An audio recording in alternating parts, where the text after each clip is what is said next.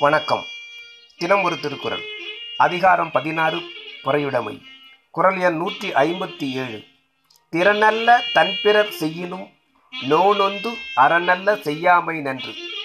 பொருள் தனக்கு பிறர் செய்யக்கூடாத திறனற்ற தீமைகளை செய்தாலும் செய்தவனது அறியாமைக்கு நொந்தும் தனக்குற்ற தீமைக்கு வருந்தாதும் தான் திருப்பி தீமையை அவனுக்கு செய்யாமல் பொறுப்பது நல்லதாகும்.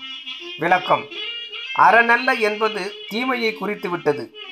திறனல்ல என்பது தீமையை செய்யக்கூடாத வழியிலும் செய்தல் என்ற கொடுமையின் அளவு மிகுதியை உணர்த்திற்று. அவ்வளவு கொடுமை செய்யினும் அதனால் வருந்த வேண்டுமே என்று திருப்பி செய்தல் கூடாது என்று அறமுகத்து கூறுகிறார் திருவள்ளுவர். நன்றி.